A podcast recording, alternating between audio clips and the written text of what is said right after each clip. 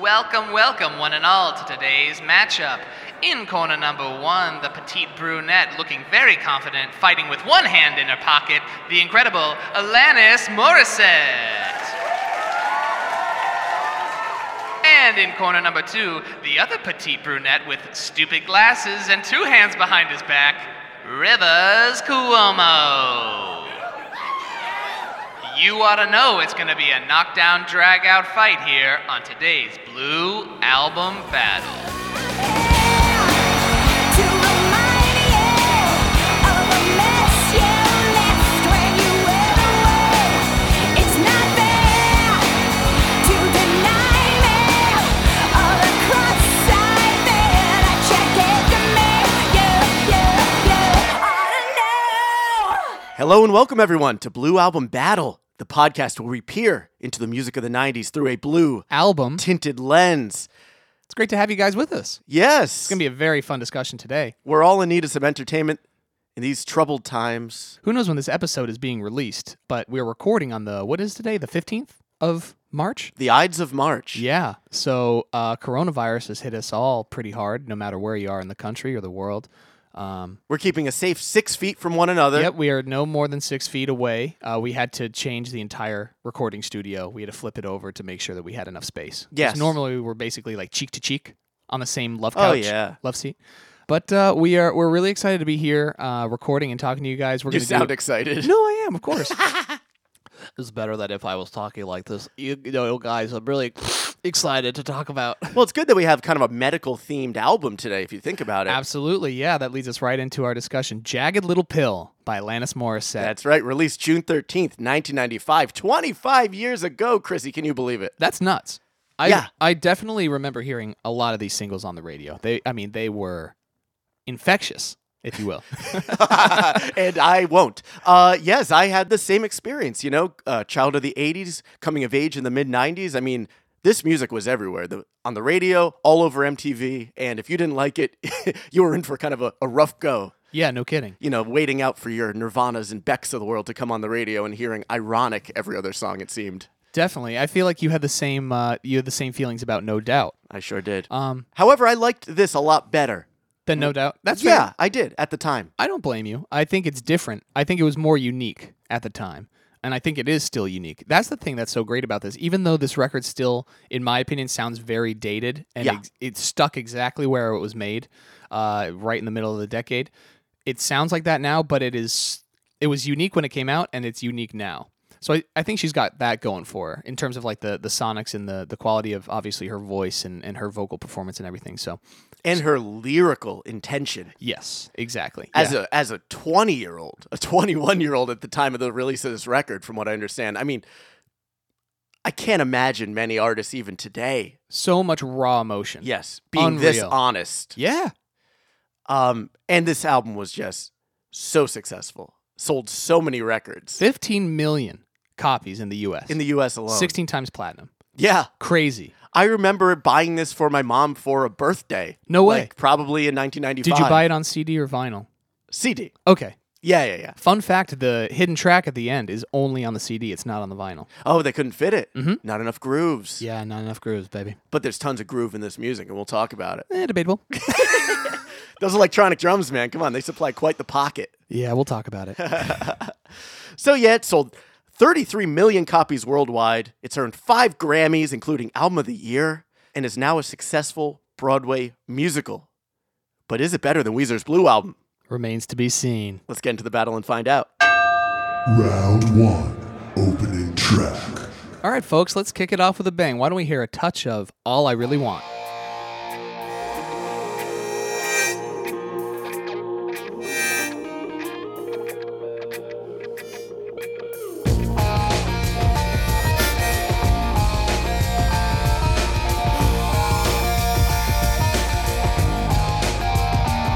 Do I stress you out?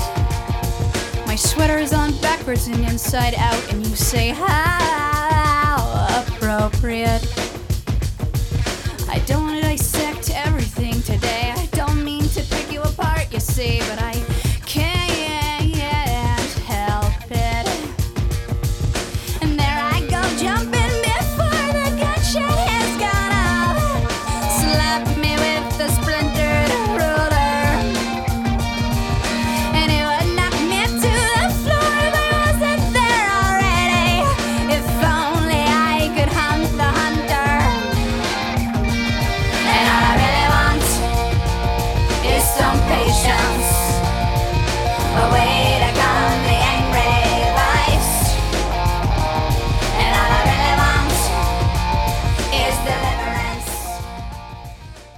pretty strong opener, if you ask me.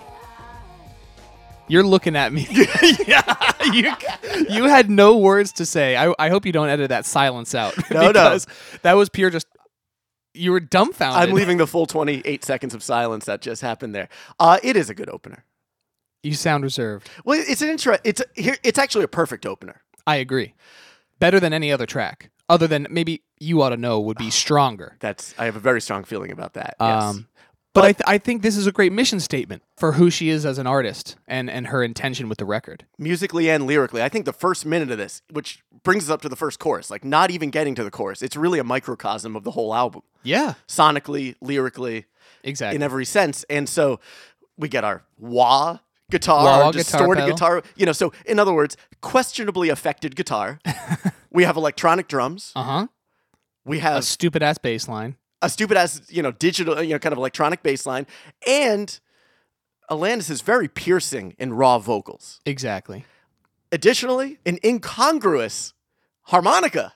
That she plays. That- oh yeah, that's her. That's her instrument of choice at this time. It's pretty cool. Yeah. Uh, does it work though? Is it better than this?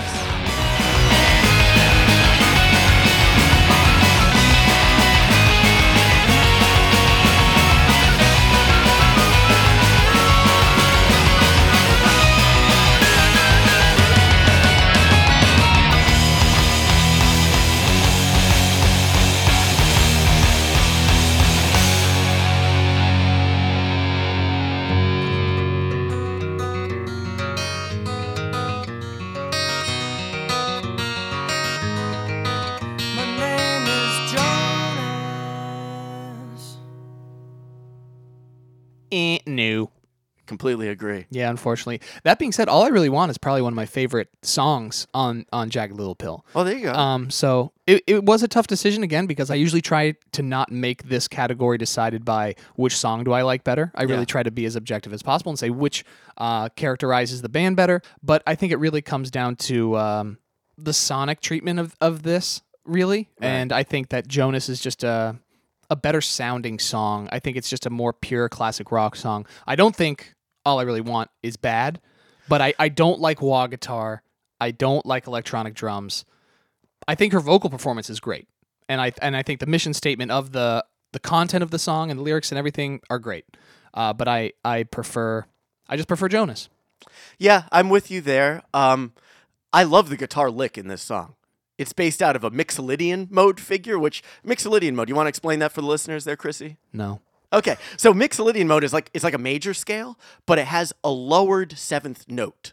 So if you imagine you're playing in the key of C and you go C D E F G A B C, just going through the alphabet from C, that last note before the next C, that B, is actually flatted, so it's a B flat. So this outlines what's called a dominant seventh chord or a seventh chord, which are very uncommon in '90s music. Like I can think of the opening track to In Utero by Nirvana, uh, Serve the Servants, that uses a dominant seventh chord. It always stood out to me like, what is that sound? My goodness. I think they even use a 13 chord in there. Not that Kurt Cobain knew he was doing that. right? He's just like this sounds fine. But uh, it's more synonymous with the 60s and 70s, you Ah. know, particularly psychedelic rock. And so I actually think this music in the hands of a different producer and, in my view, a different singer would be a song I'd really like. But as it stands and as it's treated, it's not a song I really enjoyed listening to at a certain point. In fact, when I put on this record like a couple weeks ago in preparation for this for the first time, I was like, "Oh god, this is going to be a long couple weeks." Frankly, this is a song that like Alanis is putting it all out there. If you're not on board with this song, you're probably not on board with Alanis. And I'm not saying I'm Mm. So then, out- what are you? we're going to find out over the course of these 10 rounds, but I am totally open to giving these songs a fair shake. And I think I did. And I think we'll see that as we go through our scoring and go through our rounds. But this song, I just, I just couldn't get behind. And I found myself always wanting to skip it. Spoiler alert Ooh. for round nine. Aye, aye, aye. So two points for Wheezy here early on, even though I will say it's a great opener for this record. All I Yes. really want is a wonderful opener for this record. I just don't like it. Completely agree.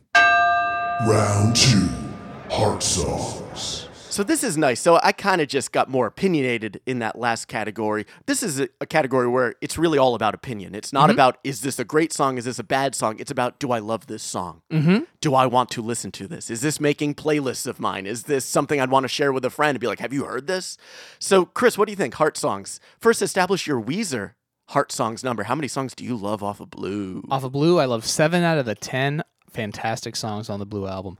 Those seven songs are Jonas, World Is Turned, Buddy Holly, Sweater Song, Surf Wax America, Say It Ain't So, and Holiday. Seven out of ten. That's pretty good. Jagged Little Pill has 12 proper tracks. Twelve proper tracks. where one no- Mm-hmm. hidden track, one remix, as it stands now. Um, of those, we'll say 13 songs. You're meaning the the hidden. We'll say is Your the- House is a song. Okay, You that's fine. Because it is. It, yeah, no doubt. How many heart songs do you have? Four. For those of you uh, who like percentages, Weezer has a seventy percent heart song. Yeah. Jagged Little Pill thirty three. Yeah. Not so good. Not so good. Um, and maybe even less, actually, now, because if we're counting 13 songs, but Right. Which I just did- sprung did- on you I- right yeah, I now. did do that at 12. I can't do that kind of calculation. Beep boop, beep boop, beep boop. Does not compute. uh, but we did learn on the last Weezer shuffle on Weez Talking Weez to Thee, you do do a hell of a modem sound. Yeah, uh, yeah, I do. Listen to that episode. I'm not going to do it here. um, so, yeah, if you want to know what those four songs are, I they are do. All I Really Want, You Ought to Know, Right Through You, and Ironic. wow. nice. W- Why are you laughing so much? I think because of ironic.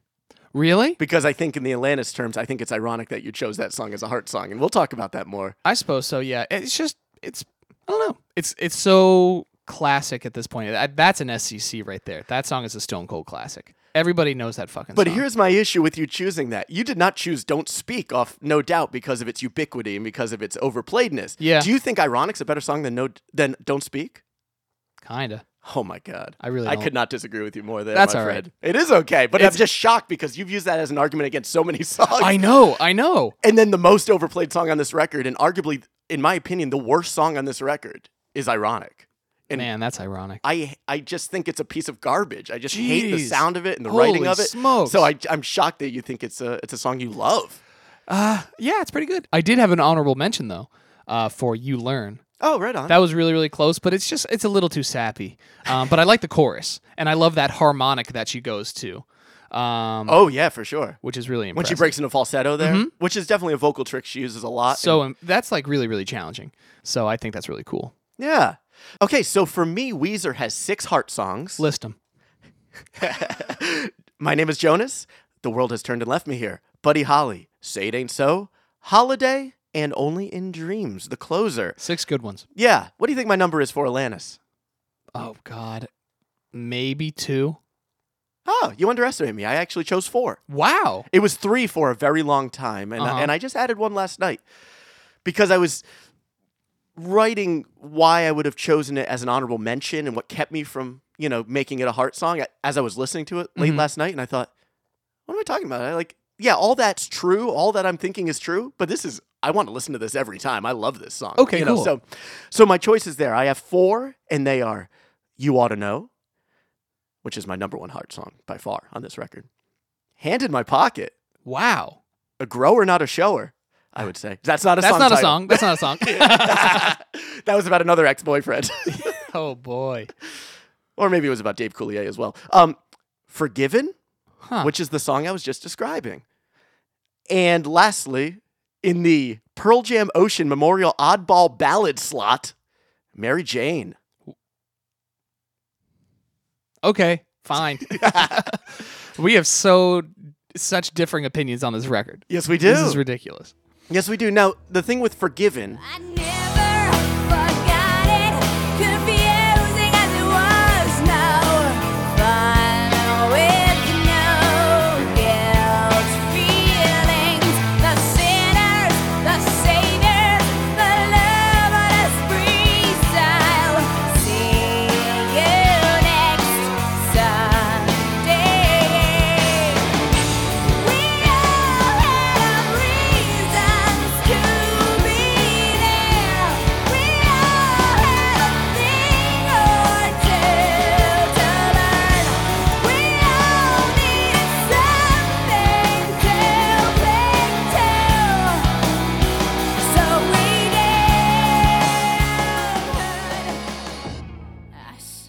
I, I had trouble with the sound, with the sonic approach to that song, which is almost like a caricature of what they thought grunge was. Like heavily chorused guitars Yeah. and the nature of the chord progression and everything. But like it reminded me a lot of a song by Pearl Jam called Tremor Christ. I mean, it's not as well produced and it's not as kind of dark, but even though the lyrical themes are dark, talking about Christianity and why we turn to religion and all that stuff. But I it had enough elements that I, uh, harmonically and lyrically and just all around musically that I was like, this is a cool song. I like the lyrics a lot. yeah. Not a huge fan of how the song sounds. No. Or the chord progression, really. I think it's just, it's a very average. Right. Um, but I, I really like the, the lyrics. uh, a song, you know, Hand in My Pocket, I was surprised by how much I enjoyed listening to it because when it was out as a single and the video was everywhere, I, I thought, oh, God, again. I, I, I just didn't like it at all. I thought it's useless. But eh, I don't know, by the time I got to that third chorus, every time I found myself getting the feels. And what it all comes down to, my friends, yeah, is that everything is just fine, fine, fine. Cause I've got one hand in my pocket, and the other one is handing a taxi cab. You know? That's cool. You know what I'm so surprised by? What's that? I'm surprised that you like the content of Hand in My Pocket. Do you know why? Why? Because I don't know if you remember this, but back on our old show, We's Talking We's to Thee, when we discussed Everything Will Be All Right in the End, Yeah. and we were talking about the song Da Vinci, Yeah. you were talking about how much you hate the lyrics in the chorus of Da Vinci because of this, then this, because of this, then this, Right. because of this, then that. And you talked about your distaste for that. Oh, I thought I liked that. No, you said I thought that was cool, and you were like, no, fuck that. That's stupid. Really? I, I thought I cited Gershwin as the, the forebearer of that approach to should lyrics. I go- didn't like the verses of Da Vinci. I do not share your enthusiasm for this song. Oh, no. I didn't realize it was a derided song, but I do. Um, I love the choruses. The verses are kind of stupid. The verses annoy me. Well, yeah, uh, uh, I don't think the lyrics are the reason I really like this song. I think being hand in my pocket. I think that it's. I'm not a fan of how they use programmed drums on this record in general. Yeah. But I like the grittier sound of these, clearly being Mm. filtered through some distortion and some overdrive, having a little bit more texture to them than just the hyper clean, may as well be Sade or Michael Jackson electronic drums that are used on other spots on this record. Additionally, I really like the electric guitar tone, which is like a, a Epiphone 12 string electric played by Glenn Ballard, who was the co writer and the producer, Oh, Producer, of, yeah. of this record. Um, I I don't know. I just kind of dug it. I thought it's her best harmonica playing on the album. Yeah. It works the best here. No, I'm with you on that. Eh, But the bass line fucking sucks. yeah, and it's a synth bass. It's so boring. Uh, before we move on to the next category, uh, just some honorable mentions for me would be Perfect, which I really like musically, but had reservations about lyrically. Um, You like that song? Perfect, yes, I do. Man, And Right Through You. that that song fucking slaps. That- that- I think that's my favorite song on the on the album. Wow, so that would be your number one heart song? Probably that or You Ought to Know. Oh, okay. That, those would be neck and I thought neck. you were going to say that or ironic. no, no, no. Ironic was my fourth sar- heart song, and it was the last to sneak in. right on. Yeah. I do have one last honorable mention. Here's the thing: there were so many like mid-tier songs. Sure, there's songs I really don't like on this record, and we'll hear about them in in round nine, skip fa.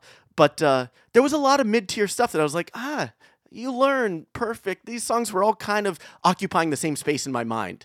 Uh, and the last of those would have been "Wake Up," Okay.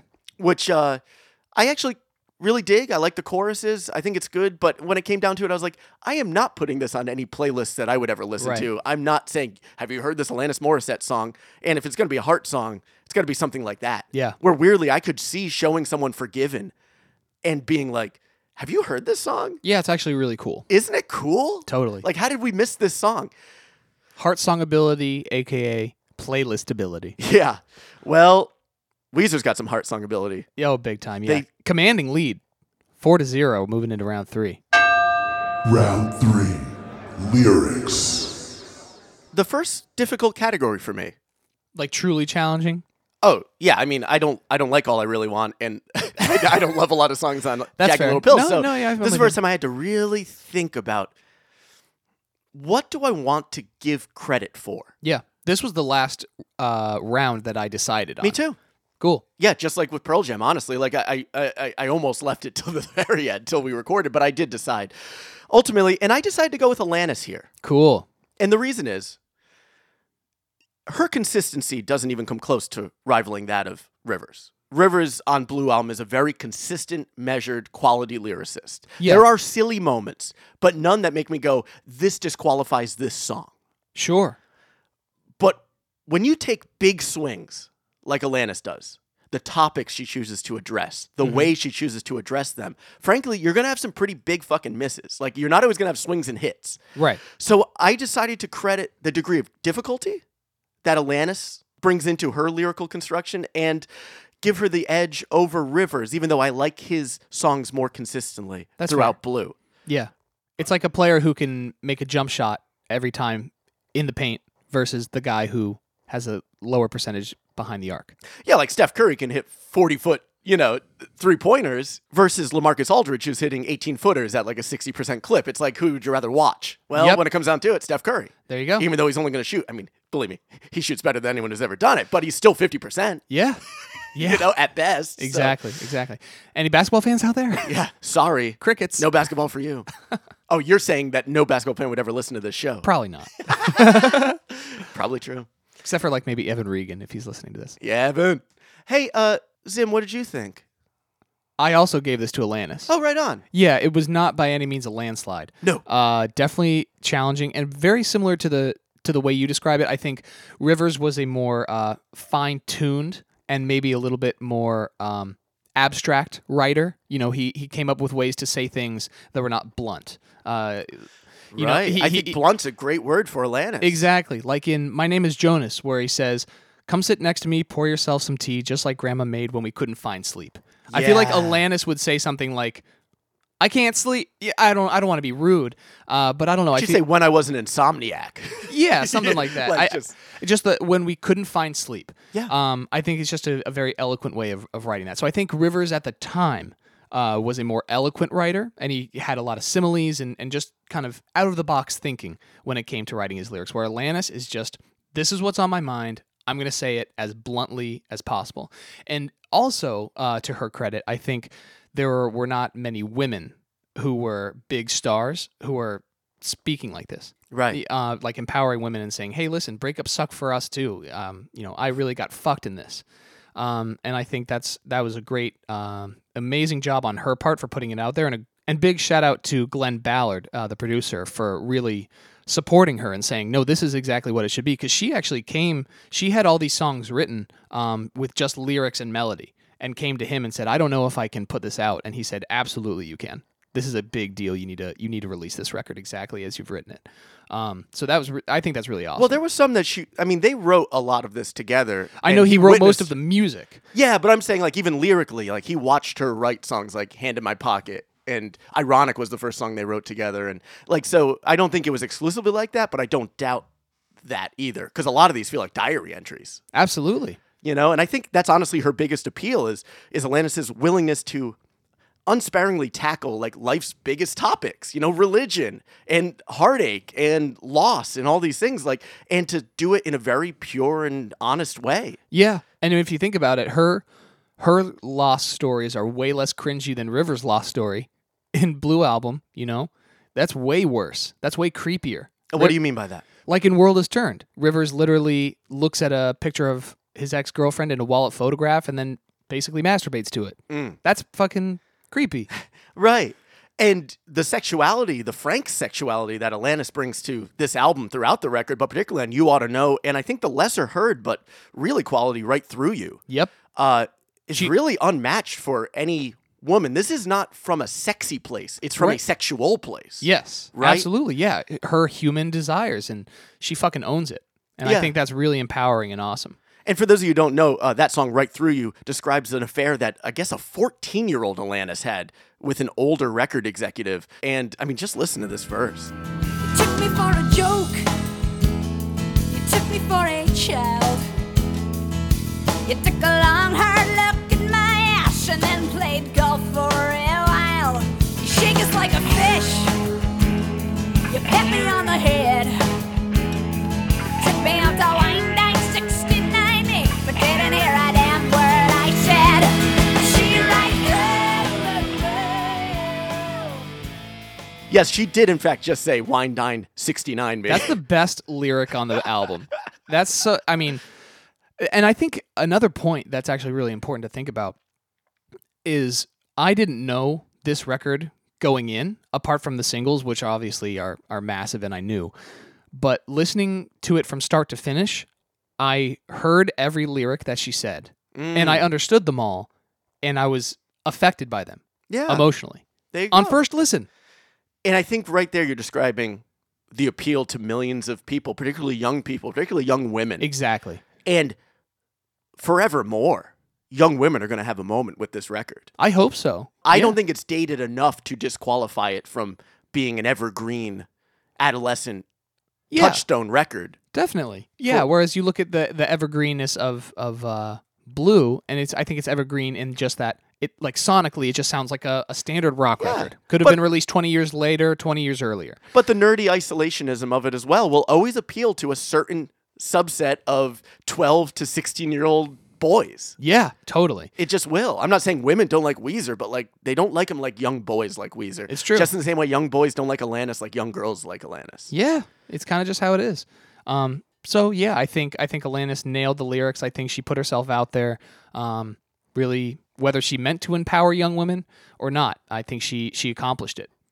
Uh, another lyrical trend of hers throughout the record Alanis likes lists. She loves lists. All I really want, hand in my pocket, you learn, not the doctor, and future single thank you from this album's follow up, Supposed Former Infatuation Junkie. I had to write that down. I never remember the name of that fucking album. I'm impressed you could say it at all. Yeah, I know. With my speech impediment and everything, I was, I'm, I'm kind of proud of that too. Um, I have a lot more lyrical examples. I will say this Alanis, every song has a quality and strong premise. I don't know if she always delivers on the premise, but every song, head over feet, involuntarily falling in love with someone who's actually good for you. What a great premise. Yeah. Do I think those are great lyrics throughout? No. But God, like, that's a great thing to sing about Great concept. you know, and it's kind of harkens back to like the classic, the old classic standard, like "You made me love you, I didn't want to do it," which is like this timeless song. I think this is capturing that same sort of essence, but in a modernized way. I say that for an album that's 25 years old, but you understand my meaning. Of course. Bringing it into the modern culture. Um, she's a good writer, and I would say at the very least, this album taught me the terms chicken shit, which I had never heard before, and I love that it was censored. And I was like, what? What was that word? Yeah. Mm-hmm. What are they leaving out there? Like there was no logical next word after chicken to my ear as a Right. 12 year old, you know, when I first heard hand in my pocket. And also what it means to go down on someone. I did not know what that meant until I heard this. That's big. Yeah. Round four, vocals. Alanis strikes back. That's what I'm talking about. That a girl. That a woman.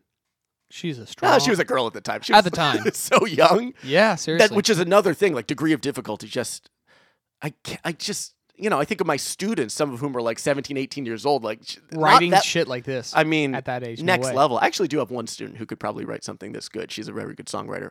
Um, but and about to go to Berkeley actually to study song College craft. of Music or Berkeley UC? College of Music. Cool. Yes, very exciting. But uh, and she's a big Alanis fan, which Right is on. part of what Makes informs sense. my understanding of. Yeah, she endures. You know, No doubt. Yeah. So moving into another round that is most likely going to be dominated, I would assume, by Alanis, vocal performance. I like to say that she has an incredibly polarizing singing style and voice because she does not have a, a quote unquote normal voice when she sings or a, I guess what you would consider like a standard singing voice. I don't even know if she has a, a good voice, to be blunt. But the style that she chooses to sing in, this kind of like slightly talking, not really rapping, but just like just using her voice however it comes out, um, incredibly unique and cool and uh, kind of iconic at this point. You know, like you know it's going to be an Alanis song. You Oh, know yeah. exactly what she sounds like. There's no one else that sounds like her. So yeah, I'm giving it to her for sure. Mm, yeah, and that's almost like the Eddie Vedder argument. Yeah, However, I don't know how many singers she influenced because it's such a singular style. Yeah, exactly. Less It's of an all influence hers. and more of a she she broke onto the scene. She said, "This is who I am," and no one even tried Right. to emulate it. And I can hear elements of Sinead O'Connor, Sarah McLaughlin, Bob Dylan at times. Mm-hmm. Even in- like uh, Janis Joplin. sure, you yeah, know? yeah, yeah. When she just lets it fly. Yeah, And it should be noted that her vocals on this record are the original demo vocals, usually recorded in one or two takes. They would later flesh out the instrumental tracks, but when it came time to finalizing vocals, I think Ballard just said, these are them. Like, we got it.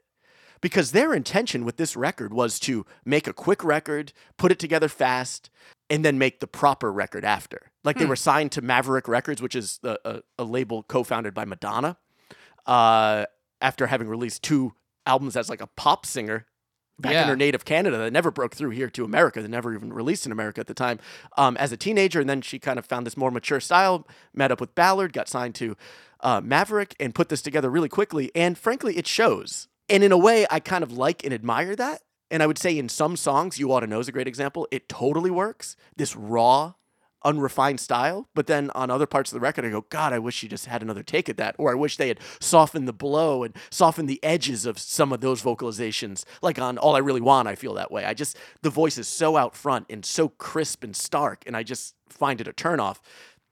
And I'm going to say right now, I'm giving my points to Weezer. I do not like Alanis's voice and I do not like her singing at all. Ooh, shots fired.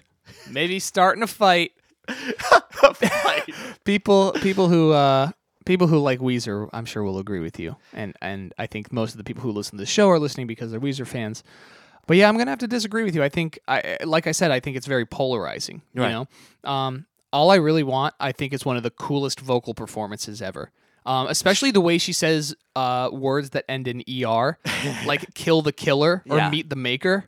Um, There's a little Hetfield and veterism in there, the way she cuts off words Yeah. throughout this record too. She has a Totally. way of mm, yeah, you know? Totally. Yeah. Or and just when she doesn't even say anything and she just goes, I, I, I, or whatever. Absolutely. Like, I, I can definitely understand why people would not like that. Like she gets a lot of mileage out of the word settle here, and you learn. Wait until the dust settles. You live. Just to make sure you're hearing me, not once did I call her a bad singer. I do not think Alanis is bad. I do not like her singing. That's fair. I find it generally distracting and off putting. I don't like how this record sounds in general, but if maybe the vocals were treated a little differently, like honestly, in You Learn, where they use a little bit of artificial double tracking, ADT, to kind of smooth out the vocal sound. Yeah. And in a lot of the bridges of this album, there's some very cool vocal mixing Sure. and affecting. Yeah. Well, the, like how they lay the, uh, they do so much of the chorus. They lay like that chorus effect over her voice Yeah. in, in All I Really Want and Wake Up. Yeah. Which I do not like at all. Gotcha. But that's, that's not vocal performance. That's, that's production. That's more production, So right? we'll, we'll get there. Um, I do. Th- I think she's a better singer than Gwen Stefani, who we covered in episode two. Like, if I had to choose a singer, I'd choose Alanis. yeah. You know what's so funny? I don't even remember if I chose Rivers or Gwen. I'm sure you chose Gwen, and weirdly, I did too, but it was for vocal arranging more than Oh, for yeah, so singular fucking good. vocal performance.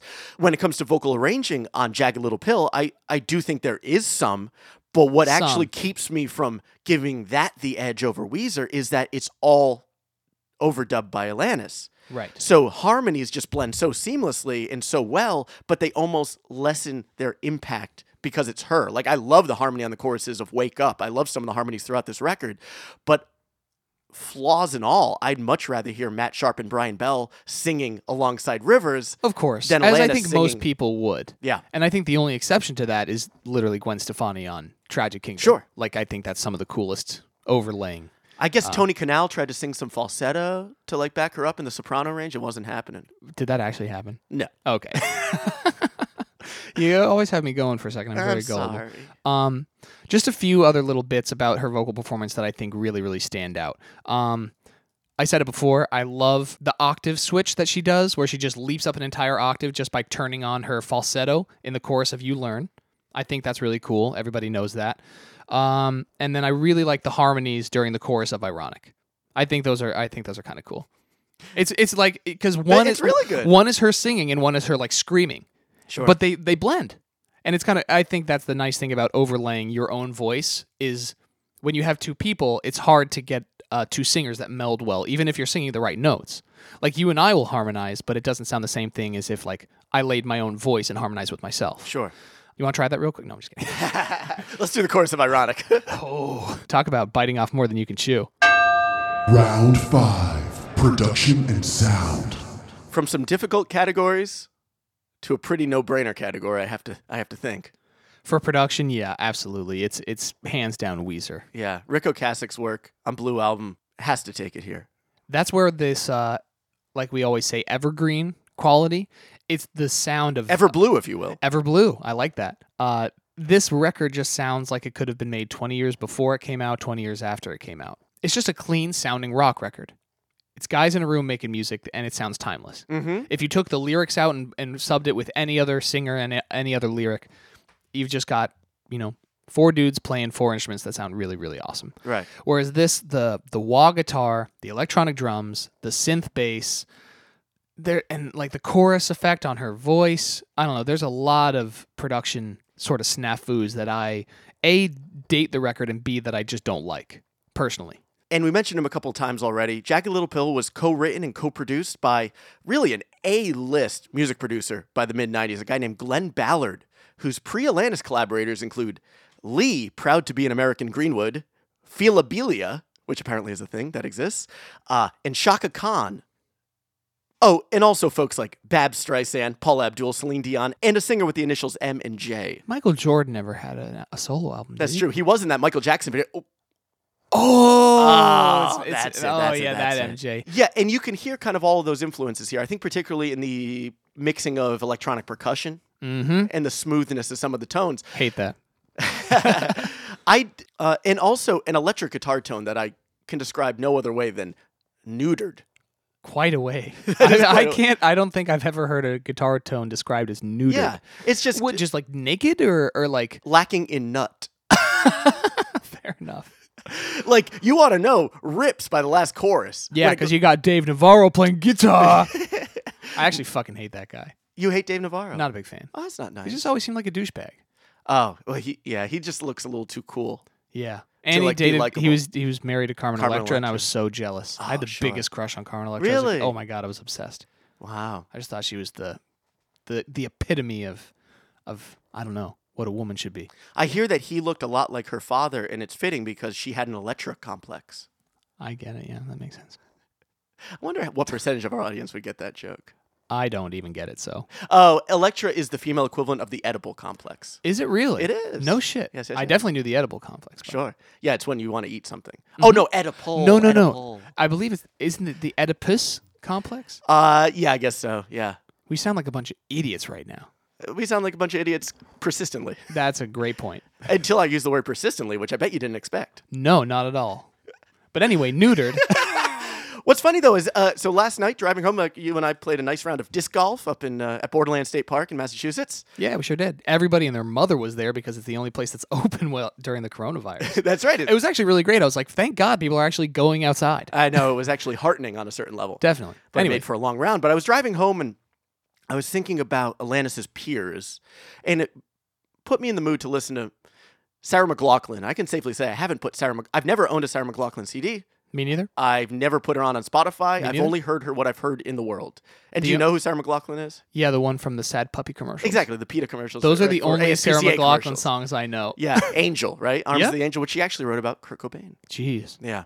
But uh, her 1993 record, s- uh, Fumbling Towards Ecstasy, which produced some singles Great like. title. yeah, yeah, yeah. Actually, it is a great title. And she's a great writer and a great singer. And when I listened to the hits off that record on the drive home last night from our round of disc golf, uh, Possession and Hold On, which, by the way, Hold On was actually on the No Alternative compilation, which was like one of the first alternative rock compilations ever put together, featuring people like Pavement, Soundgarden, Soul Asylum, Smashing Pumpkins, and Nirvana on a hidden track. But McLaughlin was really the voice of female alternative in the early 90s. And when I listened to that, I said, oh, I get it. Ballard heard this and said, yeah, we'll make a record that sounds like that There you go. you know, smoothed out guitars, heavily affected, electronic drums, synth bass at times. So there's some great actual bass on Jagged Little Pill that we'll talk about in a few categories. But that's also something that places it very much in time. You know, they Mhm. weren't trying to Oh, make it sound yeah. like a late 70s heart record or something. Right. They were trying to make it sound like what was successful in the female alternative rock realm Sarah McLaughlin, Sinead O'Connor, people like that. And I even heard an anecdote recently that getting songs from Jagged Pill played on the radio was difficult to do because it was like pr- programmers would say, We already uh, have Sinead O'Connor. So, you know, like there was What only more one do we need? slot for Yeah. that artist. Which is bullshit. Yeah, and obviously Sucks. that did change over the course of the 90s. And you heard people like, though they're softer, Jewel, Lisa Loeb, these kind of people, Jill Mm, yeah. Sobule. I'm just thinking of like female solo artists who emerged. I'm sure uh, Paula Cole, all the Lilith people. Yeah. you know. Anyway, but I was like, oh, I kind of get this sound now. I don't like this sound. And frankly, I enjoyed the Sarah McLaughlin songs better. Maybe we'll have to put this on a Blue Album Battle in the future because it was a, kind of a nice record. But it's m- walking that line between pop and alternative and, and certainly not really breaching that line Yeah. enough for our ears. totally. Whew. Quite a discussion. Sure is. I mean, I don't think that Jagged Little Pill is devoid of good production choices and good mixing moments and good, you know, like there's elemental pieces of merit throughout the record. But just as, you know, speaking holistically, Yes. no way. I mean, this is not an album that I'd. If someone showed me this album and said it came out this year, I'd be like, this sounds terrible. Why are you showing me this? Turn it off, please. Yeah. Well, maybe if they altered the album in some way, we would feel differently. And here's our opportunity. We're at the midway point here. Weezer is up seven to three. We've seen bigger comebacks on the Blue Album Battle in the past, but right now we have a chance to augment Jagged Little Pill with a Weezer track.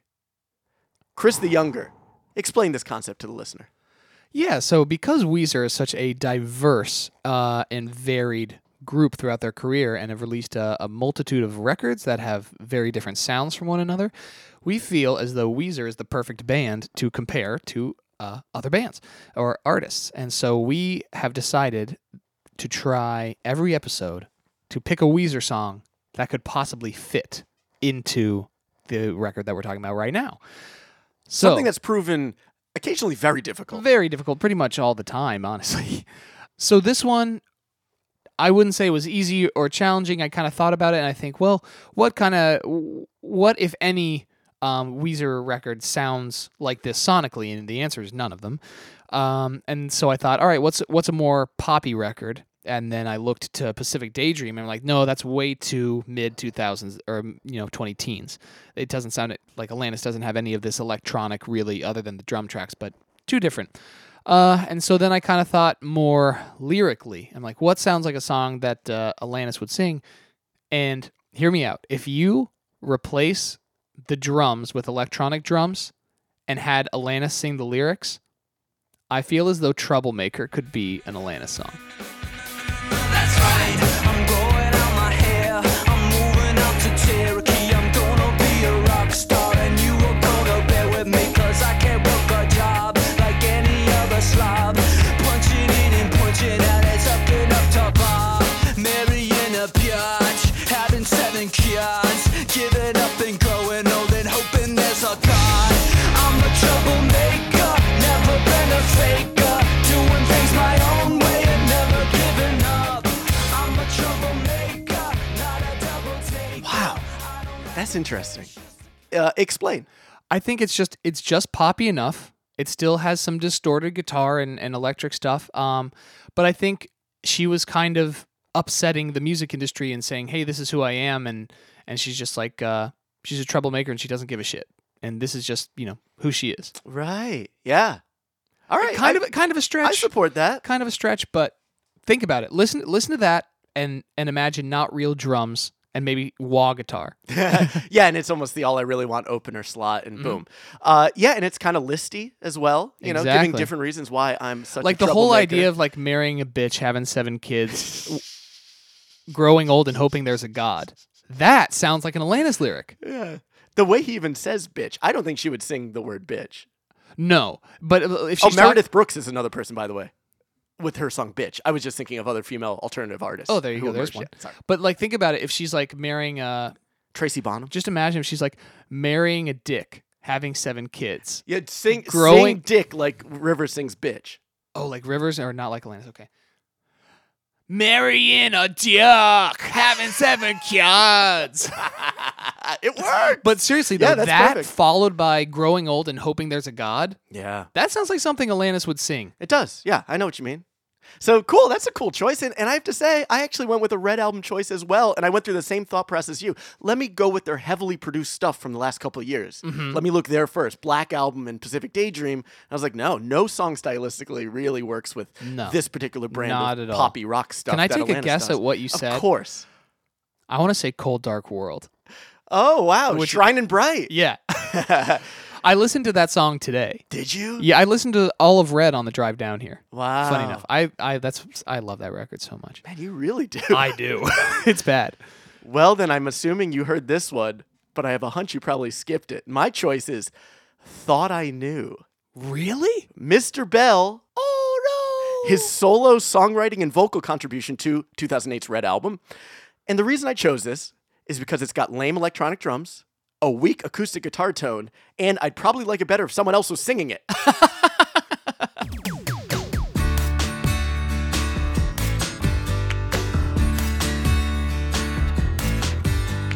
Sorry about my past life. Sorry, but we just missed. Sorry, it had to end up like this. Sorry if I caused you pain. Sorry, I forgot your name. Sorry, but you left me out in the rain. Thought I knew you better than. Thought I knew your intentions. Thought I knew, but didn't have a clue. Not a single damn thing was true. uh, checks all the boxes. That's really fucking funny. Uh, especially my favorite part of that song, and by favorite I mean stupidest part, is that right at the beginning where it's like, pew pew pew pew. pew." Oh yeah, oh yeah. Which like that's kind of fun in certain contexts, but not a Weezer record. Everything about that's my least favorite song on the album. Easily. It's bad, Was it our black album choice? probably. Oh no, maybe mine was Everybody Get Dangerous. But that Yours was a probably was "Everybody Get Dangerous." No, no, thought I knew was way worse. because musically, I actually and, and vocal and like the melody of that song is actually pretty good. The Of- chorus is Ah, fucking it's cool. so good. I just, I really, honestly wish Rivers was singing it. oh man, absolutely. And what's weird is I don't actually mind Brian Bell's voice. Like in general, No, I just not don't at think all. It, he just didn't sing it well. it didn't work well. Yeah, not at all. All right, well that's enough about Weezer's Red album. Apparently, we just got a sub podcast. We here. could try a red album battle. it would get It'd be demolished. Oh, every- and sixteen by the end of the first season. Nah, I would vote every time. every time, ten points, ten out of ten. Well, let's move on. Okay. Round six, riffs. Seven three Weezer Oof. entering the back half. Not insurmountable. No, Not a mountain size of deficit. no, not at all. But this is going to be a challenge for Atlantis, no doubt, because we all know that the the last five rounds are are pretty weighted in in Weezer's uh, favor, just because they did such a good job at all of them. Uh, but that being said, we're we're here, we're now, we're in riffs. You guys should know something before we get into this conversation. Chris and I kind of had a little bit of a heated debate before we started recording, and it was That's why we're so on edge today. yeah, yeah. I'm I'm really ticked off at Chrissy, Yeah. and um, I'm trying not to. Let I'm it- mad at me too. yeah, as you should be. So, no, so we were talking about um, what constitutes a riff because when we talked about uh, Wu Tang Clan, I put in a lot of vocal riffs just because you know everything else is a is a soundbite or a mix or something or a sample, and so I kind of did the same thing with this record because Alanis has so many unique moments where she performs uh, just a really iconic vocal riff. And so I thought, oh, well, this is a no brainer. Alanis wins because so many of these riffs are so iconic and important. And Weezer just doesn't live up to that in their in their guitar riffs. And so Chris said, no, I think we cover that in vocal performance. There, that shouldn't be part of riffs. Riffs is lead melody played by an instrument, whether that be piano or guitar primarily. Um, Guitar even. yeah, sure. Guitar, um, melodica, maybe harmonica, even Viola. Um, yeah, and so violoncello. and so I kind of I kind of disagree, but then at the same time I say no. You know, we have an entire category for for singing And the only reason we didn't call this category guitar is because we talk about records that don't have guitar in them. exactly we didn't want to disqualify them. So we called it riffs, but I do feel it should be instrumental melody parts and not necessarily catchy parts on different instruments be it vocal or even drum and bass because we have rhythm section in the next category. Yeah. So that being said, I want you to tell me which of these riffs is more iconic. This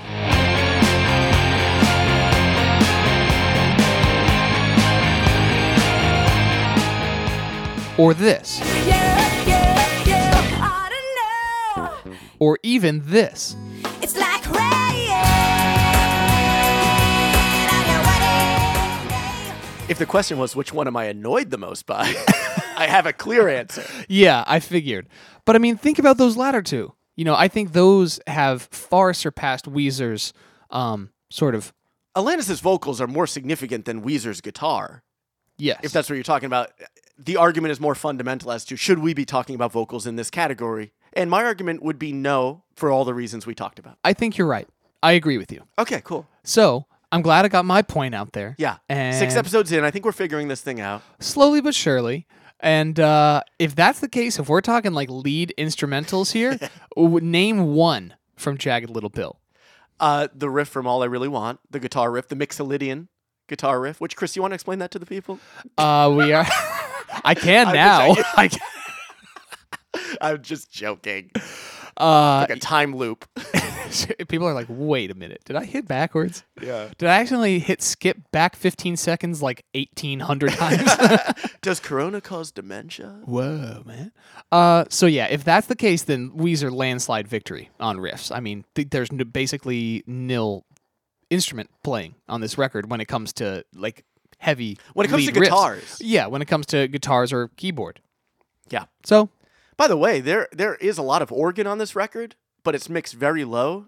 Yet it's performed by do you know who? Chrissy, guess this. Who plays organ on Jagged Little Pill? You're you clearly don't know, and I'm very excited. To I tell read you. it. I read it on Wikipedia, but it clearly was not a name that I remember or know. Well, it's a name you would definitely remember because I don't know another human with this name. Oh, jeez. Benmont Tench.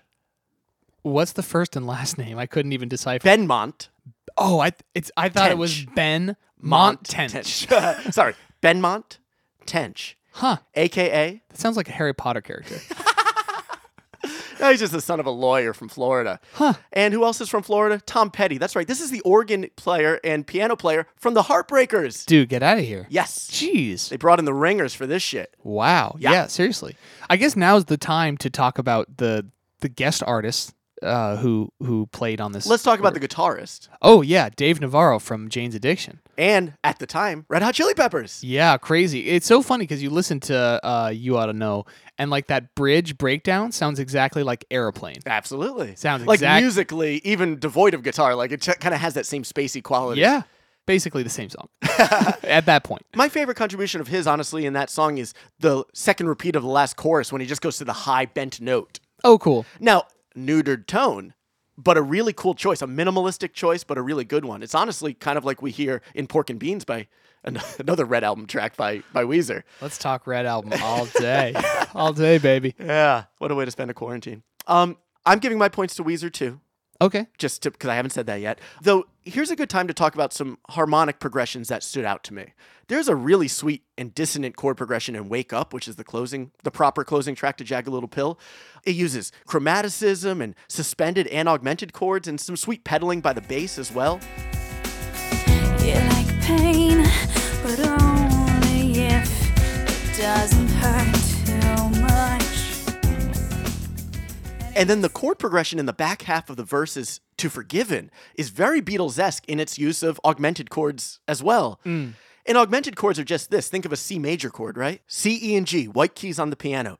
If you take that top note, which is G, and raise it just to the very, very next note, the next black key up, just one half step, it's called in music. Uh, that's a G sharp. That's what an augmented chord is. So you take a normal major chord and just raise the fifth or that, that last note one note higher, and it creates a really sweet sound. It's like if you ever want to hear one in a really prominent spot, listen to the beginning of Oh Darling by the Beatles, the very first chord. That's an E augmented. That's not stuff you hear a lot in the 90s, certainly not by really popular artists and it always stood out to me when an artist did that. Now that um, "Forgiven" is not a single, so it's not a, something I ever thought about. Like, oh, you know who did that pretty well? Morissette and Ballard, On a random ass song. right? They're like Lennon and McCartney. That's it. Yeah. D- the dynamic duo. Alanis would definitely be the Lennon in this case. Oh, Yes.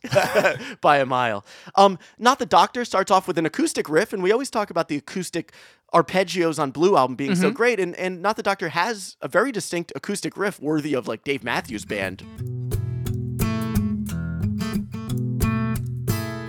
But I don't like it. It's tough when our opinions are so uh, against the the music we're talking about, and still trying to stay objective. I found that kind of challenging. Right. Well, I so I did mention earlier how I liked Alanis's harmonica work on "Hand in My Pocket," a sleeper favorite of mine. But easily the worst riff on the record is her harmonica solo on "Head Over Feet."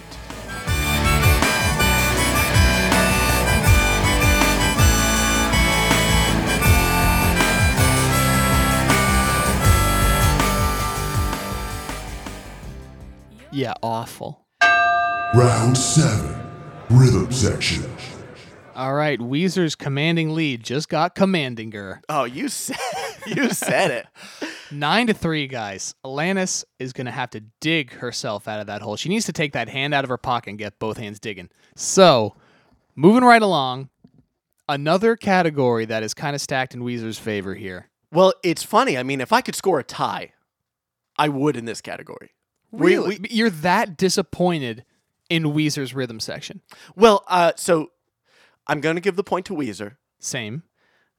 The drumming on Blue Album far surpasses the drumming Or lack and thereof. drum sounds on uh, on Jagged Little Pill. Mhm. But the bass playing, the real bass playing The real bass playing. on Jagged Little Pill by Flea and a fellow named Lance Morrison, who's like an acclaimed session bass player, is really top notch.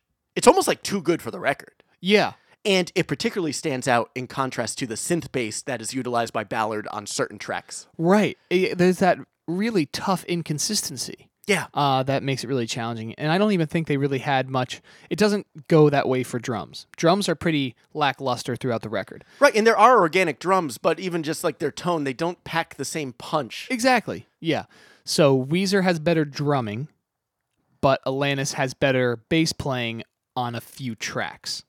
Yeah. So But like compared to basically no compelling bass playing on Blue Album. with the exception of, I guess one could say only in dreams. Only in Dreams, I think Say It Ain't So has that little chromatic run, which is cool. Yeah. And you know something I noticed actually, uh, I must admit, it's it had been a long time since I actually listened to Blue Album. Like I listened to it in preparation for our first episode of this show, which was now months ago. Mm-hmm. And uh, I did the old Chrissy shuffle here, where I put Blue Album and Jaggalo Pill on a single playlist on Spotify and shuffled it nice. It's a great experiment. For Works- the ex- it works really well. for the experience, and I thought it was illuminating. It was really cool to hear. But anyway, one of the things that I noticed, I noticed a lot of rhythm section stuff.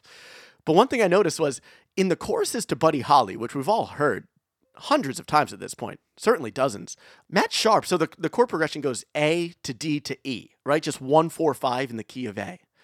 Matt Sharp, when it goes to the four chord, actually goes down to an F sharp, which creates an inverted chord sound where he's taking the third of a D chord and putting it in the bass versus playing D in root position. Right. That's a really cool choice. It makes me wonder if he came up with that or if Rivers told him to play that. I'm not sure. or if maybe he, they did it by accident and it just sounded good because inverting a chord is great i mean that's Right. huge in, in jazz theory uh, very common um, yeah. And in piano, it's and something voice you do all the leading, yeah, yeah, time. yeah, definitely. But uh, I was like, wow, you know, I, I do remember noticing that in years past, but it had just been such a long time since I had paid attention, I have to admit. Mm. You know, and I was like, oh, that's a cool choice. Wh- Wherever it came from, I thought that stands out to me. And it really makes for a thick sound. right because instead of going up to a D, which is wh- how you would travel from A to D, unless you had a five string bass, which Matt Sharp certainly does not play, um, you actually find a thickening effect of going down to a note and then down to E from there. Oh, In a way, I think it kind of spoils the fact that then it goes to F sharp minor. Do you know what I mean? So you've already played the F sharp, so you've almost spoiled that Ah, note. yeah. But in a way, it was But it's actually different. It- unifying. yeah, yeah. And it, and it was cool to recontextualize the same note behind a different chord. absolutely You know, so I thought that was pretty clever. Um, I got to say though, our beloved Mr. Wilson really stood out to me, and particularly his work on things like Surf Wax America. dude that's one of his best tracks Yeah, like listen to the insistence of this drumming in the bridge.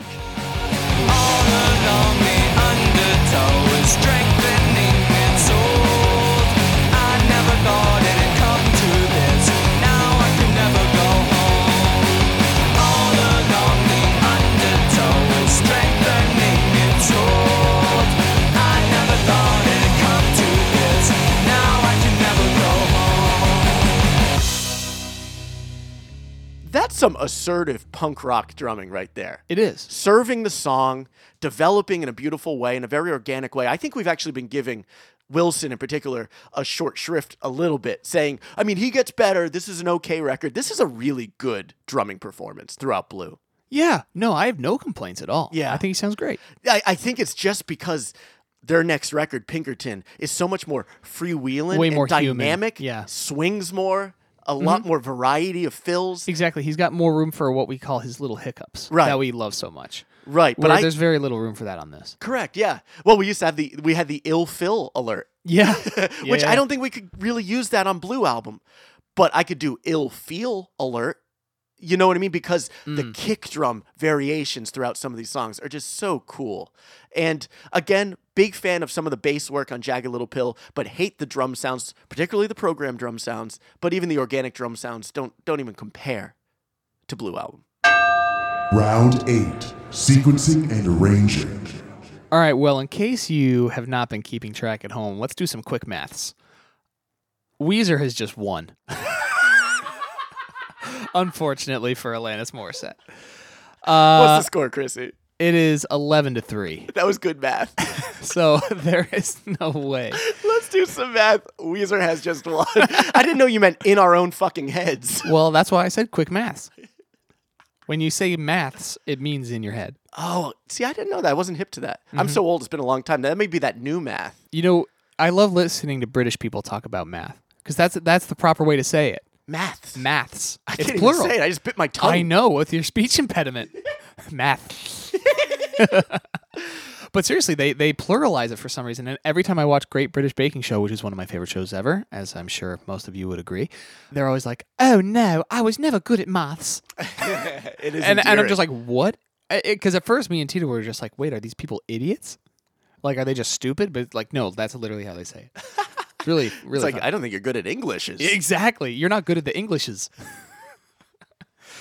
anyway, uh, so yeah, at, at this point, there's no way for Alanis to win this, but there is a possibility that she can be in less of a deficit than she is right now. so let's right. let's finish the the conversation. most lopsided victory we've had so far, and I'm not going to name the episode, but was 14 6. 14-6 was the most lopsided. Yes. So we'll just keep that in mind as we go through. It's 11 3 currently. Chris doesn't even remember which one that is, but. No, I know. But I don't want to say because I don't like spoiling the outcomes of previous episodes. in Absolutely, case you can listen you out of can order. listen to these in any order you choose. I can safely say though, if you're an Alanis head, you were brought to the podcast by her. You are probably not listening to other of our podcasts. Probably not. We're not exactly. I don't know if it's because we're not the target market. Um, I think that's a huge part of it. yeah, but I, I I can see these Please, songs it- for what it- they are though, and I talked about how much I admire the lyrical content. I I admire Alanis Morissette as a, as a human and as an artist. oh, I really hugely, like her. hugely. I here's the thing. I like smart, authoritative people in any field, and I think you agree with this. Absolutely. Like that, that what tell people Like about uh, that podcast you Benito enjoy. Mussolini. He's- Like I didn't say authoritarian. I said authoritative. oh boy. Yeah, well, Chris has been listening to this Dictators podcast, but also you listen to this podcast called Ologies. Yeah, man, I really do. It's uh, Ologies is a fantastic podcast. Uh, it's hosted by this great uh, woman named Ali Ward, and she just goes through every episode. She talks to a different expert in a field, Mm. um, and she just uh, she's a fantastic interviewer. And and I guess to your point about authoritative people who know what they're talking about. It's yeah. Anyway, great show. Yeah, and I think I think the cool thing with Alanis is like she gets it. She's in on it. The way that she's handled the who's you ought to know about. It showed up in a Curb Your Enthusiasm episode and kind of riffed on it. Uh, showed up as God in Dogma. Spoiler I was alert. I was really excited to talk about that. Yeah. that's that was the first time I found out who Alanis Morissette Oh, was. really? Was watching that movie. Wow. I- that's one of my favorite movies. really Probably- still. probably top twenty. Wow. I, I've seen it so many times. I think that's why. Um, but anyway, yeah, But yeah, so anyway, we are just talking about music. We're talking about music through the lens of music that we love. trying to be as objective as possible, Right. But I think which is when you- challenging to do. Absolutely. And there's times when I go, I can't believe that elementally this album is breaking down this way because I like I like this album, yet it still doesn't compare to this album. You know, so Right. in this case, th- this this and Tragic Kingdom were the two albums that I had spent the least amount of time with ever, and the two albums that I was least excited to talk about. And I would say through doing this research, through doing this deep listening and note taking, uh, for good reason. Like this music isn't really for me, Right, you know? But but you can still appreciate it. there's things I love about it. So, you know, at holistically, no, nowhere near Blue Album for me, but I really dig it. And I actually think that this category, sequencing and arranging, is one of its brighter spots, and I'm going to give Jagged Little Pill my point in this particular category. Jesus, The reason really? is more songs, more elements, and it does and it's an album that has a ton of singles, but it doesn't suffer from being too front loaded. that part's definitely true. You Yeah. know?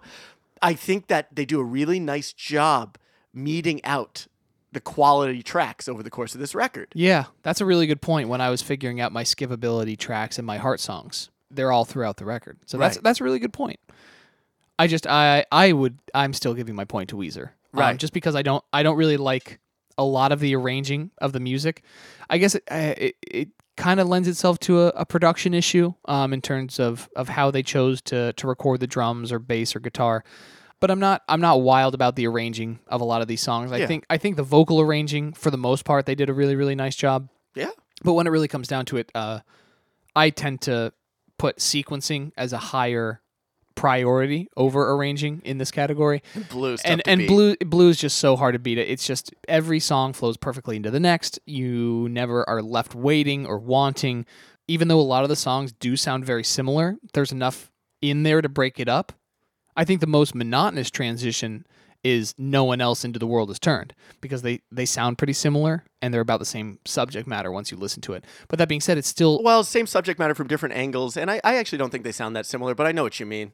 I, I, I know what you're getting at, but I mean, I think the acoustic guitar figure in World is Turn Left Me Here sets it on a different kind of plane than uh, no one else, personally, that's fair. to my ears. But I know what you mean. It's like it's almost like a so complete then, so story. then though. even better, if that's the most monotonous part of the record, it's, It's still not, not that bad. monotonous, so Well, the biggest takeaway from this shuffle, from doing that playlist experiment like you've been doing for the past couple records, I found it so unsettling when certain songs didn't lead into the song I was expecting from Oh, Blue. When yeah. Surf Wax Oh, yeah. ended and Say It Ain't So did not start, it was like, it Your- actually, like, my heart skipped a beat. It was yeah, your- weird. And, and your brain's just confused. fucking Ironic came on. It's like whoa.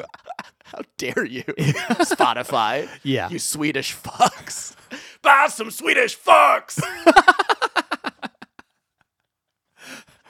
Uh, in a classic split category, yeah. twelve to four, Been a little while since uh, Atlanta's got a point, so that, that felt pretty good. definitely. Round 9 Skipability Factor. Two rounds left And four points up for grabs with Weezer up 12 4. with two categories that are very challenging to be Weezer on. That's right. And this Skippability one, factor. none is harder than this one. This is yeah, this is their their strongest category. Um, which Weezer- they've only been beat once. That's true. Only once have they been We beaten. won't say when. Not even not even by both of us. That's right. Only one point One point has, ever. has ever beaten Blue Album in this category. And I have a hunch this isn't going to be the album to do it either. No spoilers yet, but uh, so skippability factor is a very very simple concept. If for those of you joining us uh, as your first episode, skip fa is basically are there any songs you would want to skip? Yes. Therefore, Oh, sorry. Sorry. Sorry. I'll let no, you. finish. don't answer it yet. Sheesh. For us, Blue Album has a skip fa of zero. And Atlantis has three. Uh, I- Oh my God! Jump the gun! Why don't you? So you are premature today. I'm sorry. You need to decrease your sensitivity.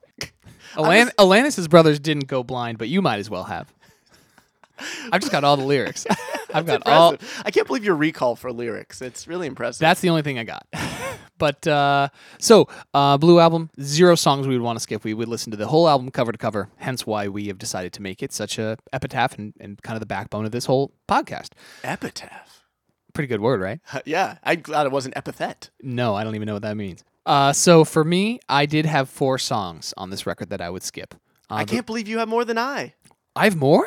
Yeah. Oh. Wow. I, I was I was sincere when I said three. Funny enough, I have pretty much all the songs that you had as heart songs. I had a hunch. uh, perfect, head over feet, Mary Jane, and not the doctor Okay. are my We skips. we have a shared one in there.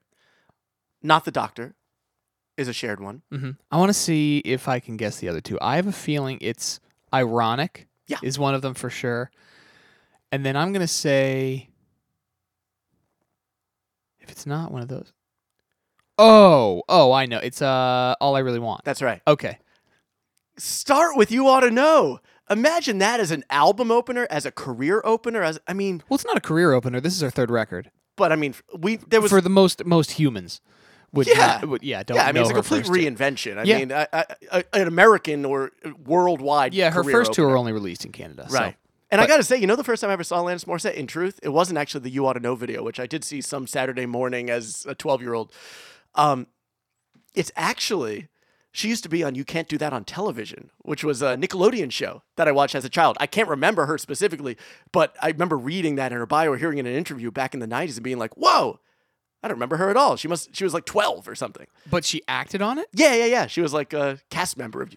If I Jeez. remember correctly, I didn't research that. Like, a cast member, what is it, like a sketch comedy show or it's tough to really describe what it was, but that's where people start got got slimed. You that know, was the first slime show? that's the first one I ever saw before Slime Time Live? before Slime Time Live. Man. this was Slime Time pre-taped. Jeez. Yeah, Were you a Nick kid or a Disney kid? I never had Disney. Never. No, not until it was like standard on digital cable in the late '90s. I we would get the free Disney weekends and literally tape for a full six-hour tape. Just we would tape it all weekend. Wow, what was on it? Like, Uh, are- well, they- like you know, shows, movies? movies, some shows, Kids Incorporated, Mickey Got Mouse it. Club, but also like A Hard Day's Night. The first time I ever saw a Beatles movie, A Hard Day's Oh, Night, wow. was from a free Disney weekend. Was that your first Beatles movie, Hard Day's Night? uh, that and Help I saw very young. Yeah, Help was mine. You would think it would have been Yellow Submarine, but A Hard Day's Night and Help. No, I saw I saw Help like probably four or five times before I saw Yellow Submarine, Yeah. What, do and you I like liked Help? it. Uh, Yeah, It's so fun. as as a kid, it's fantastic, so funny. It's super like the funny. very end where they're painting him orange on the beach. Like that's so ridiculous. The premise of the movie Help, you guys should watch this movie. It's really fun. Like the premise is so outlandish, Mm-hmm. considering the premise of their first film. A Hard Day's Night is literally a couple days in the life of the Beatles. Right. And then the premise for Help, which is like two years later, is completely insane. It's like Uh, an actual movie. yes. Oh, yeah. a, a, a true plot. yeah. Based around essentially, where would you like to go in the world? Let's write it into the script. Yeah. So they went skiing in Switzerland and they went to the Bahamas or Bermuda. and Yeah, They went yeah. to all these different places. What is the fourth track on Help? I I'm t- I figured you would know this I don't off know. the top of your head. It's the um It's only love? Because I- it starts with Ticket to Ride, right? yeah. No, Help. No, yeah, Help is the opening track. Ticket to Ride was the first single. And in fact, my mom had the 40, has still, I, s- I have it here in this house, the 45 to Ticket to Ride. And underneath it, it says, from the forthcoming film, Eight Arms to Hold You. Because that was the original name of Help, the movie. And then Really? they changed it to Help. So she has it, but here's what's great. That's like a pretty cool collector's item. you Yeah, know, no to have kidding. that. She crossed it out as a child and wrote Help. wow. She was like, no, that's not the movie. It's like that's not it. Yeah. Wow. And Help came out when she was like Um, six. So Oh, I feel an idiot. Oh, I was I I was feel thinking an of- idiot. I feel an idiot. It was actually I was thinking of the third track, which is You've Got to Hide Your Love Away. Great song. Because I used to do these uh lip syncing concerts for my parents. nice. And that was one. And that was one of my would favorites. you get them to go, hey? No, no, You no. would do it yourself. Did, would you, and would you pantomime the flute solo? Probably not. I don't think Would you I, whip out your recorder and actually play it? I was too young because at that point I was probably like only like seven, like I was really young. But I used to. I that was like one of my favorite things to do. I would like sit my mom down because she, would, you know, was a stay at home mom and took care of me, and I would be like, "Okay, I've got a concert for you. I'm gonna do three songs," and I would just like walk around and like act and like just lip sync That's my so favorite cool. songs for her. that you know, we have this in common. I used to do the same thing to my Gmo. Really? We'd put on even Steve and I would put on concerts for Gmo when we were prepping for like playing a party or something Mm-hmm. in our duo. We would be like Gmo, seven thirty after dinner, concert in your room. and uh, but yeah, I would before I could even play guitar, I had a guitar. It only had five strings because one of the tuning pegs broke off, and you couldn't even tune it or tighten it to put a new string on. It was like my dad's guitar. Um, and I would play like alternative rock covers for her, like Jeez. Beck deep cuts, Wow. Under the Bridge And she was just like, "Yeah." she was i think she just humored me it's very sweet cou- yeah, i wrote no a song kidding. about it actually because Aw. it's like i that's the first time i ever played for anyone would Right. be just for her weirdly i never played for my mom or dad but my grandmother would come visit from new jersey and i was like gee Gotta show you some. well at the time it was grammy Right. you, when you got older, she had to kind of it had to be hippified hip hip to the jive. yeah that's right that's right so gmo or just straight up g Well, I mean, she's you know she's the OG of the Landusky clan, so yeah lemon does get glad listen to our Wu Tang Clan episode for that story. uh-huh well you can tell we're really tired of talking about this record because we're talking about anything but um maybe just my quick thoughts Regarding, ironic okay, hit me. I don't even care that the premise is ironic or not ironic. I mean, that's been said and done, and we all know that. I don't even care. It's just a stupid song. it's just a dumb song. It's a really well written pop song, and I know why it's popular. And the, the, I mean, the hook is really strong. Very strong. But I listened to it once in preparation for this, and legit couldn't bring myself to listen to it multiple And you're like, times. I know this. I skipped, it's fine. I skipped it every time. And for those of you who have heard our previous episodes, I've been a big proponent of just because it's overplayed doesn't mean it's bad. Think of it for what it is. Mm-hmm. You know, be it Enter Sandman, Don't Speak, Everybody Hurts. These were all songs that, I, uh, you know, in any of the Pearl Jam uh, singles. I was just like, it doesn't matter. Like Alive, because Alive almost didn't make your heart Exactly. songs. And I was like, dude, it's Alive, you know? Yeah. And you, you know, in your defense, you didn't meet to convince you. You had come upon that yourself. But just saying your process, I was like, man, like we can't forget how good these songs are. yeah, they, they become singles for a reason and they become as popular as they are for Right. a reason. And I think Ironic became so popular because it's easy to understand. Mm-hmm. It's easy to identify with on a certain level. It's somewhat humorous, but not humor enough, humorous enough to be funny, as far as I'm concerned. And it's catchy as all hell. It is. but God, I don't like it. And actually, I didn't know this fact about it, and I was actually compelled by this fact. Uh, I listened to there's a really cool podcast called Records Revisited, and it, and I- I have to say, I only heard it in the past couple weeks, and they do something kind of similar to what we do, where they will have a guest on generally and talk about a record chosen by the guest, and they will score each song by a number.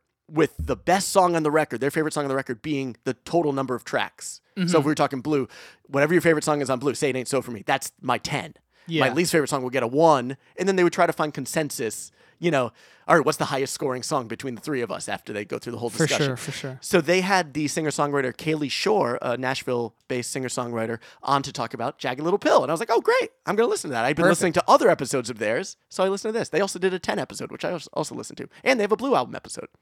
Uh, they did not like the back half of Blue, I have to say. I was very surprised. They were like, only in dreams. What the fuck is this song? Oh, well, fuck them. lunatics. But I learned on that podcast that ironic that verse about it's like meeting the man of your dreams and then meeting his beautiful wife. Mm-hmm. The original line was meeting his beautiful husband, Oh, cool. which the label was like, we can't do this. What? Apparently, they denied it. They're like, that is. It's like a less offensive version of Pink Triangle.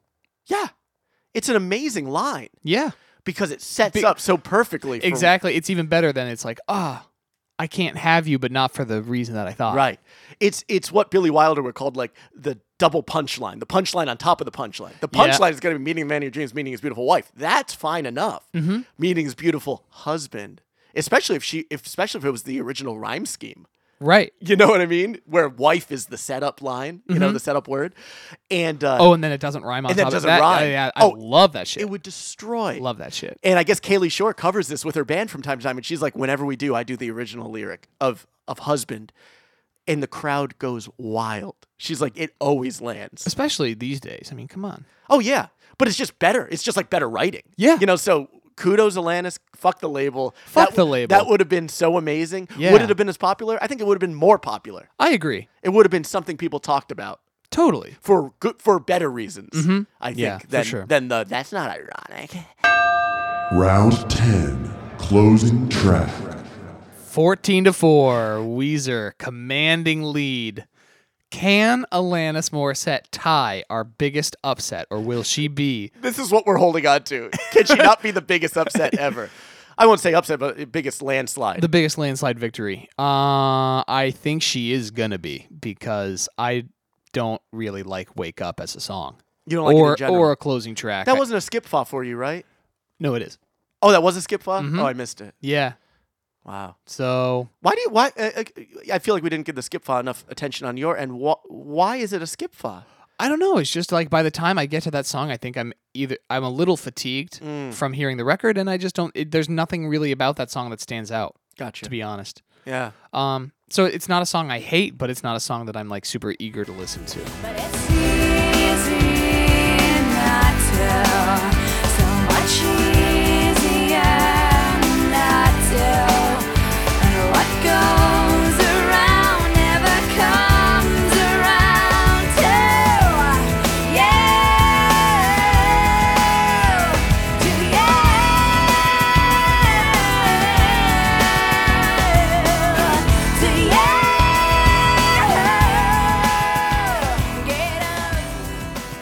And so then it, it- I guess we could bring up the debate of is "Wake Up" the the official 12th and final track is that the closing track or is it the hidden track your house after the the you ought to know remix Right. um and for those of you who haven't heard your house So forgive me, love, if I cry in your shower. So forgive me, love, for the salt in your bed. So forgive me, love, if I cry all afternoon.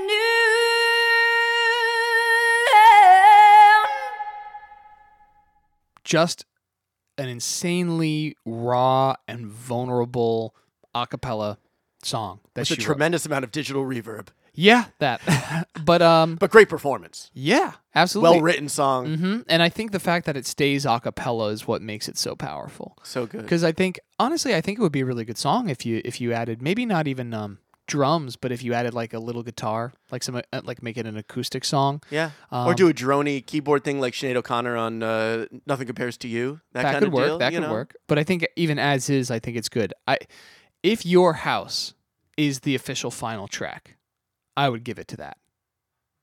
If it's Wake Up, I give it to Weezer. This is a tough debate, you know, because we've had a hidden track already on the on our previous record, which was Pearl Jam's 10, where release ends and then uh, you know a minute later or whatever this instrumental dated instrumental piece emerges called Slave. Like if that's the closing track, then there's no way Pearl Jam wins. Right. That's way worse than Only in Dreams. But as it stands, release was really competitive. Exactly. And so we went there with that one. I think of Nirvana Nevermind as the prime example of this. And I actually just called it up on Spotify uh, earlier today to look because the 12th track on that album is, and 12th and final track on that album, as far as I'm concerned, is Something in the Way. And then there was always this secret track called Endless Nameless, which is just this heavy, sludgy thing. And it's cool. And it's how they would close their live shows at the time. It was great. But it was never the proper final track. But on Spotify now, it's actually cataloged as track 13. wow. Now, for me, Something in the Way, that's a really competitive closing track. It has such a haunting quality to it. It stands out from the rest of the record. It's a well written song. It's, it has a lot going for it. Endless Nameless is, is not a good song. It may be like awesome live, but it's not a good song. There are hidden tracks. Usually they're hidden for a reason, and they're rarely hidden because they're so good that they shouldn't be on the main record. Right. They're Right? hidden because it's like here's a little extra. It's almost like a B side. Yeah. You know, it's like here's one little extra thing that you get. And the 90s were huge for this. One because CDs allowed for it and and just gave you that extra time. CDs by the mid More space. 90s could fit 80 minutes. Right. You know, wh- whereas vinyl while still maintaining good sonic quality could only give you about 40 minutes total. 20 minutes per side was like the max you could get out of a vinyl. Man, yeah, I guess that makes sense why Tommy is four vinyls. Yeah, absolutely. Because then honestly the sound would start to suffer. You know, the grooves would get oh, more if shallow they're like and close- shallowing the grooves. Yeah, Exactly. yeah, yeah, sure. So so that was kind of it was just like an actual practical reason. So then CDs just exploded in their length by the 90s. I'm inclined to go with the final proper track in general in this topic. And I doubt there'll be many instances when the hidden track would tip it either way. Yeah, probably not. I mean, know? th- this is this is one of those examples. this is one of though. the examples, which is why it came up. Where like with Pearl Jam, we didn't even talk about Slave. It was like, well, clearly Release is the closer. Yeah. But if Slave was like this killer Eddie Vedder a cappella thing, we'd be like, well, I, d- I don't know. man. Yeah. you know? And I will say for me, Your House, Wake Up, whichever it is, it does not beat Only in Dreams. I love Only in Dreams. I think it's one of the again one of the great closers on any record in the '90s, and I have something new to say about it today as we continue on. So it didn't really matter. But your house made it really close in my mind. I agree. I just think it's so. I mean, it epitomizes everything that she's talked about in the album with no bullshit, Right. No extra. It's just her. al- Not stream of consciousness, but it's basically there's not really a rhyme scheme. There's no verses. There's no choruses. It's just like her telling a story, and she happens to be singing it. It's a And good I- melody. yeah, I think so. That's why Yeah. I think it could have if you if you put instrumentation to that. That's a single, Mm. in my opinion. Yeah. Um, it's really I love that song. I think. Yeah, I it's- wonder if I should have see like this is how bad I am at even considering the hidden track stuff. Uh, is that I mean this is arguably a heart song for me. Now Your- that doesn't Your tip- House? yeah, Nice. because that doesn't tip that ca- category still because I still have six to uh, it would be five for Alanis e, even if this was a heart song. But like Mm-hmm. I I always wanted to listen to it. I thought it was really good even though it's like spare and like demands a certain amount of attention. Well, that's a very Chris Knott song. yeah, yeah, yeah. It, it really is. It's it, that's sad bastard music, right? it is there. probably her best, my favorite vocal performance of hers on the record. I w- because she actually sings. Yeah. She doesn't do anything crazy. she does some of those high octave leaps Mm-hmm. at the end of words, but it really works in that context. Yeah. you know, and it makes it more dynamic. you know what we should do? We should write. We should write some music for that, Oh, that'd be and interesting. then put right? her put her voice over it, Ah, the and, cri- and mix something. the CNC uh, Music Factory remix. That'd be kind of cool. Yeah, I like it. Yeah. CNC for Chris and Chris, of course. Obviously, So here's what I noticed about Only in Dreams, which is going to take it for me. It takes it for you as well. yeah. If we're comparing it to Wake Up, then absolutely. Um, here's a really cool thing. I've never noticed this in my life. I've heard Only in Dreams legitimately, you know, hundreds of times in my life. Right. Listen to Pat Wilson's ride cymbal work in the bridge. I know this is hyper specific, but I think it's one of those things that even big Weezer fans maybe have never noticed because obviously we are big Weezer fans. I'm a particularly big fan of this song and this album. And I've never in my life noticed the pattern to his amazing ride cymbal work.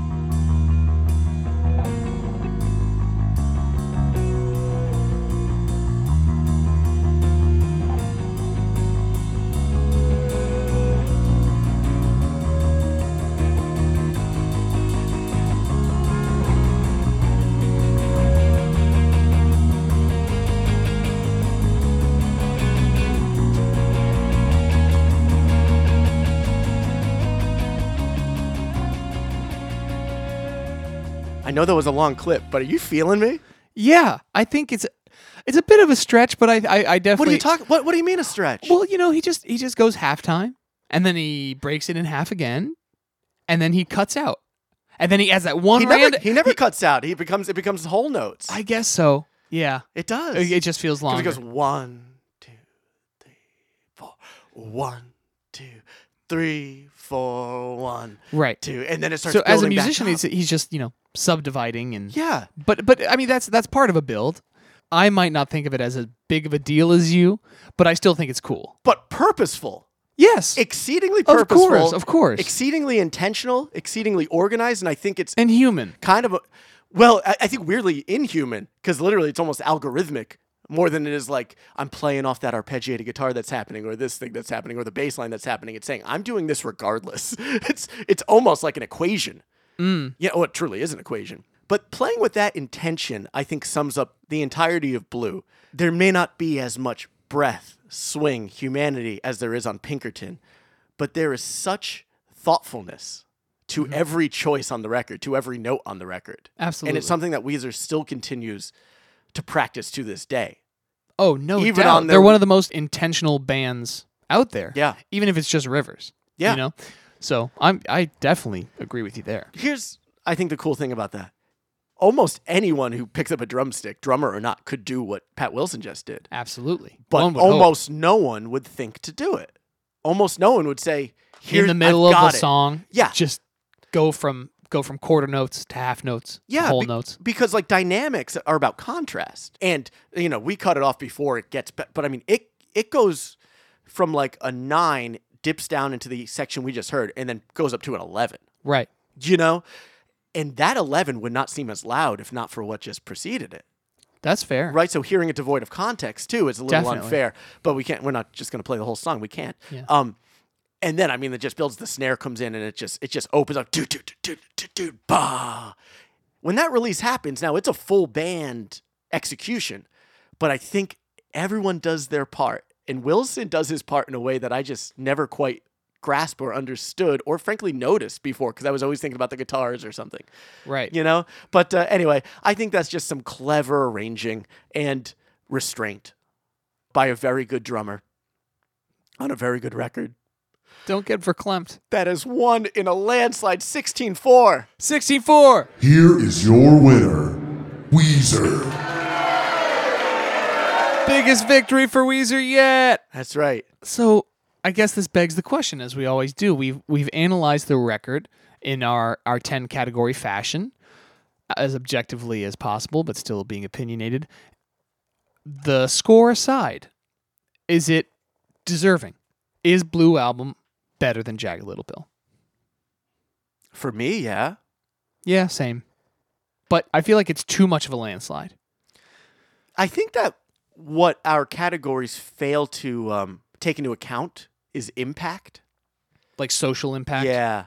Yeah. Now, we do our best to talk about it in terms of influence. If we think of Metallica commercializing thrash music, if we think of Eddie Vedder as a singer, if we think of REM saying it's okay to be quiet in this time of alternative rock, and other bands followed suit, Counting Crows and things like that, like probably wouldn't do what they did if not for, like, so influence. I, because that's really tough for us to gauge. Of course, I just made a couple of arguments demonstrating the influence of some of the records we talked about, but I do think it's tougher to quantify, and it's certainly impossible to make it subjective and Yeah. purely objective. No doubt. You know, because I can talk about how much a record influenced me. Jagged Little Pill, not at all. Blue Album, tremendously.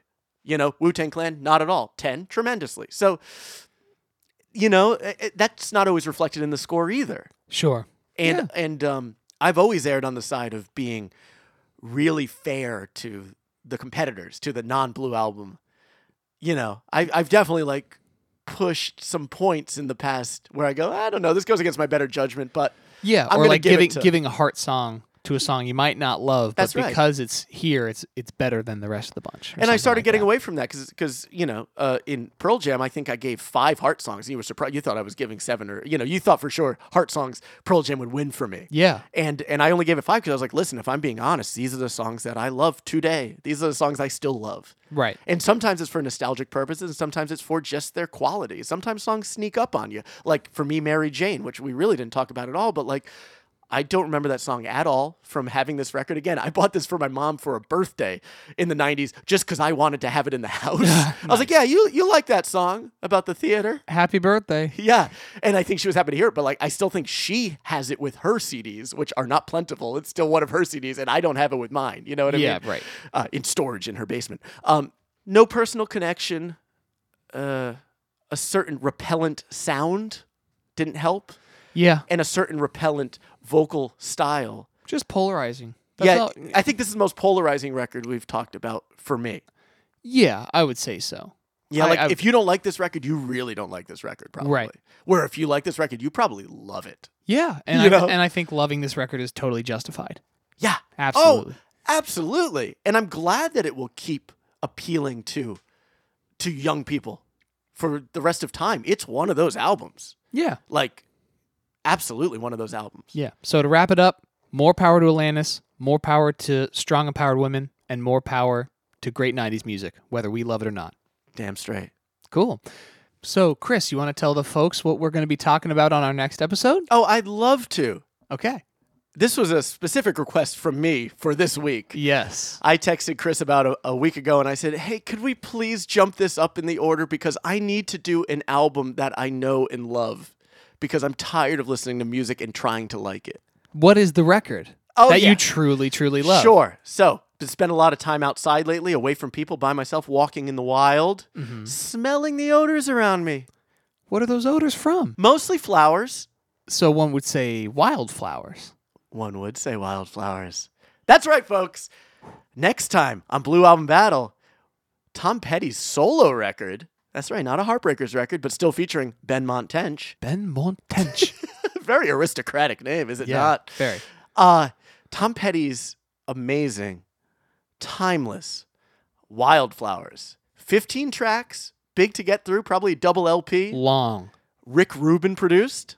Oh, yeah. A little link there between Weezer and, and Petty. Really looking forward to it. Hope you guys enjoy it too. Check it out on the next episode of Blue Album Battle.